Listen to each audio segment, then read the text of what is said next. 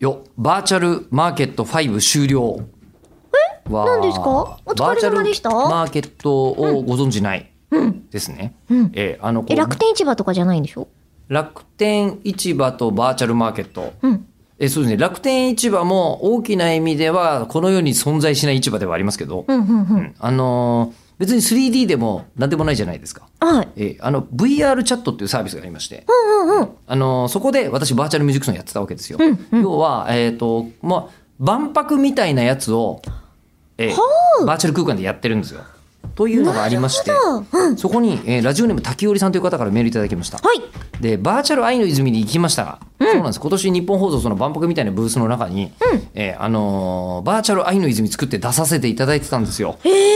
ちょうどね、12月の24、えー、と4日からがミュージックソンじゃないですか、うんうんうんで12月の19日から1月の10日までバーチャルマーケットや5やってたんで。あまじゃあまさ本当にええあちなみにあのご協力いただいた方あの1月の30日までですね、あのやっておりますのでもしよろしければご協力いただきたいかというふうに思っておりますが、あのミュージックソンね、でそこで日本放送は「愛の泉」今年は毎年、えーこのほら普通だったらこうし横浜高島屋とかあはいのたくさん人が集まるところに用意させていただくやつが、えー密になっちゃうからダメってい集うんでまんないでーってそうバーね。チャルでやろうってことで、で V ケットの中でやらせていただきましたバーチャルマーケットで、えーその V ケットが始まったのでなんとはなしにデスクトップモードで会場巡りを始めたのですが、そうなんです、えー、デスクトップモードね。要は、あのこうヘッドセットをかぶるやつじゃなくて、うんうん普通のパソコンで 3D ゲームやるみたいにして入ることもできるんですよ、あ、じゃやつあ、なんですちょねっと VR 酔いが不安な人は、そういうところから始めても、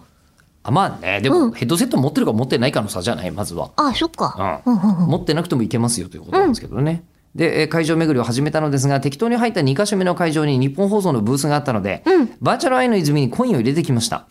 えー最初やたら人がたくさんいるのでアナウンサーさんたちかなと思って吉田さんを探したのですがよく見たら男性アイドルさんたちでしたおーそうですね、えー今回はパーソナリティ務めていただいたのがキスマイフット2とストーンズですからねあ、そっかそっか。でぶっちゃけ、えーその直後に見た、エグゾフレームの方がワクワクしたのは内緒です、 えーあっちの方がブースの大きさは小さいのになっていただきましたがはい。そうだった言い忘れてた、何えーあのエグゾフレームが何だか分かりますかうんうん。わかんないですかはい。あの今ですね、うんえーあのうろぶちげんさんが、はいえー YouTube でだけ見られる、えーこうアニメ作ってんですよおー。うん、で、うんそれの中に出てくるあのこう異世界からもたらされた、うんえーあのその